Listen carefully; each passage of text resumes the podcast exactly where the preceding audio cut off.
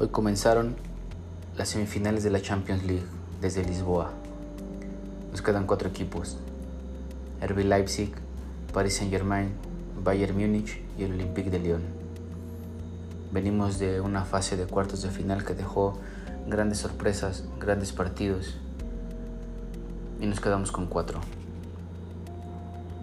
Y hoy tocó el turno en la primera semifinal para el RB Leipzig y el Paris Saint Germain. Esto es pelota parada. Comenzamos.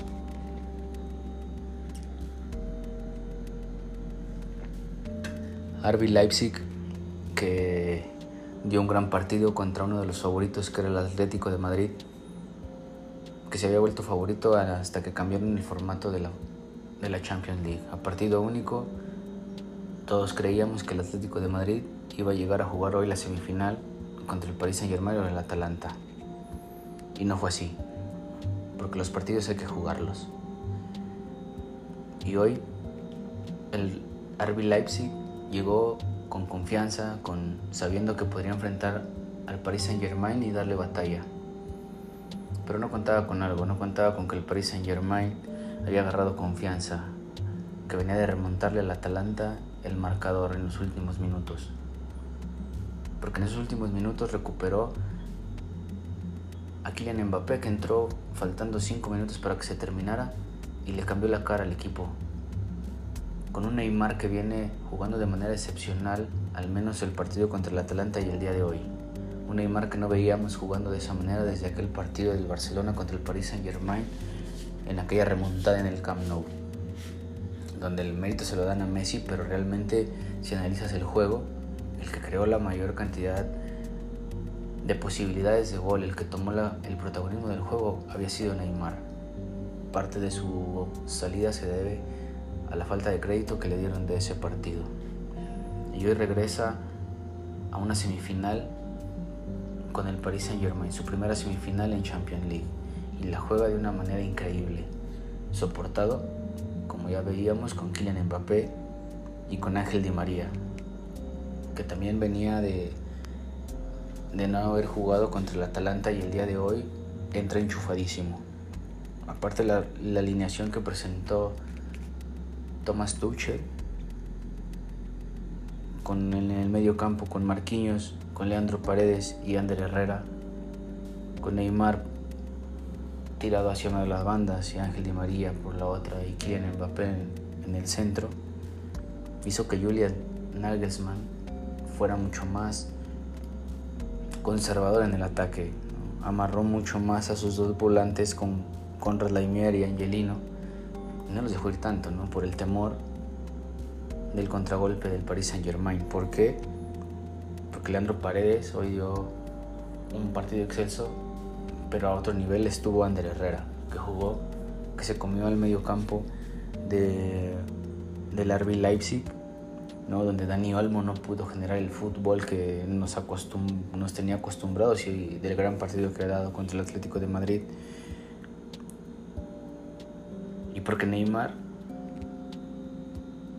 un tipo que es capaz de generarse él, mismo sus propias jugadas y sus propias llegadas a gol, hoy estuvo en otro nivel. Hoy generó fútbol para todos, se desmarca, arranca desde atrás esos pequeños arranques en corto que tiene para quitarse dos tres jugadores, atraerlos y dejar libre a algún compañero, aprovechando las, la subida de Leandro Paredes por su lado izquierdo,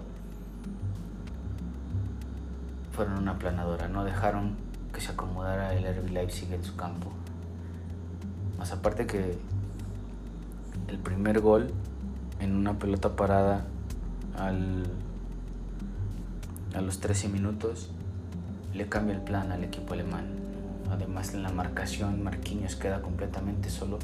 Un pase de Ángel Di María que nada más la flota por encima de la barrera. Y Marquinhos se levanta como, como un ángel, ¿no? cambiando la segundo palo. La verdad es un golazo. Y desde ahí no se pudo acomodar el, el RB Leipzig. Le costó transitar la pelota, le costó jugar como lo había hecho contra el Atlético de Madrid.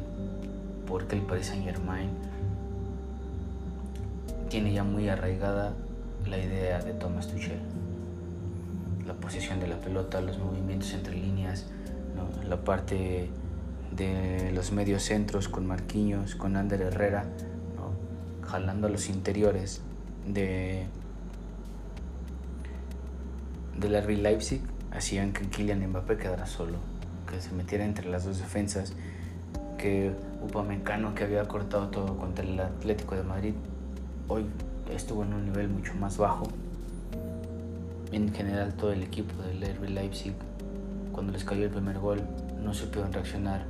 Julian Nagelsmann en lugar de ir por el primero no quiso recibir el segundo y antes de terminar el segundo, el primer tiempo iban perdiendo los 2 a 0, con un gol de Ángel Di María por una gran jugada de, Neymar y después tuvo que cambiar, ¿no?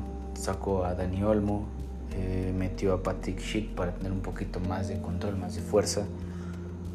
Tuvo que sacar a Christopher Nkunku y metió a Emil Forsberg, en cambio por hombre por hombre. Al final no le resultaron, no, no era lo que él, lo que él esperaba y por ahí del minuto 55, 56, Juan Bernat les hace el tercero en un cabezazo y las aspiraciones del RB Leipzig, las aspiraciones de tal vez ver una final alemana se ven esfumadas. Que nos queda que el Paris Saint Germain va a llegar a otro nivel a la final, que va a llegar con equipo completo, que tiene grandes opciones en, en la banca Thomas Tuchel. Eh, todavía tiene ahí a, a Pablo Sarabia, a Marco Veratti, a Julian Draxler, a Mauri Cardi. Tiene gente de, refresco que puede ser importante si las cosas se complican en la final. Pero si vuelve a repetir cuadro y si salen con, este, con esta concentración que mostraron el día de hoy, si Neymar sigue con jugando a este nivel, lo convierte en uno de los favoritos. Solo que viene el Paris Saint Germain o el Olympique de Lyon, no sabemos. Podría ser una final 100% alemana o una final 100% francesa. Pero repetimos, los partidos hay que jugarlos. Y hoy el Paris Saint Germain se paró en la cancha, lo jugó y lo ganó con autoridad. Y eso lo convierte en favorito, que si bien al inicio del torneo no lo era, al inicio de, la, de esta fase de cuartos tampoco lo era, porque el Atalanta se veía mucho mejor. Pero después de jugar los partidos, de ir paso a paso, se va convirtiendo en favorito. Sería justicia para Neymar, para Ángel Di María, que siempre han sido tachados porque no han rendido lo suficiente en los equipos donde han estado.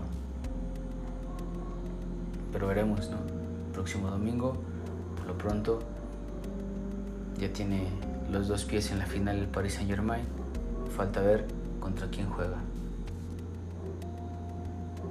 Bayern Múnich o Olympique de Lyon. Pero ese es otra historia.